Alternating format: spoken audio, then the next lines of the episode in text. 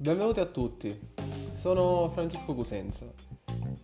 Devo ringraziare i miei docenti se fin dai tempi della scuola ho avuto un ottimo rapporto con la stampa. Ricordo con eh, molto piacere la lettura dei quotidiani ogni mattina e di commenti alle notizie tra me, tra i docenti, tra i miei compagni. Erano i tempi in cui i social non esistevano e le informazioni su carta stampata rappresentavano il vero canale di approfondimento ai fatti che coinvolgevano il mondo. Erano anche i tempi in cui la distorsione dell'informazione era più difficile e le fake news da titoli urlati ancora non rappresentavano il fiume in piena dei giorni nostri. Ancora adesso, dopo molti, molti anni, Conservo quell'abitudine di svegliarmi presto al mattino e leggere i giornali.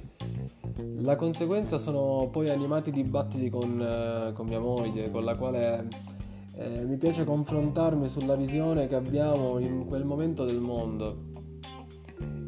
È vero che siamo tutti connessi ed è anche vero che corriamo ad una velocità mai vista prima, ma ritengo che sia giusto quotidianamente soffermarsi su alcuni temi per poterne analizzare le sfaccettature. Nasce così l'idea di sfruttare i podcast. Nasce così l'idea di realizzare questo progetto che ho chiamato il caffè.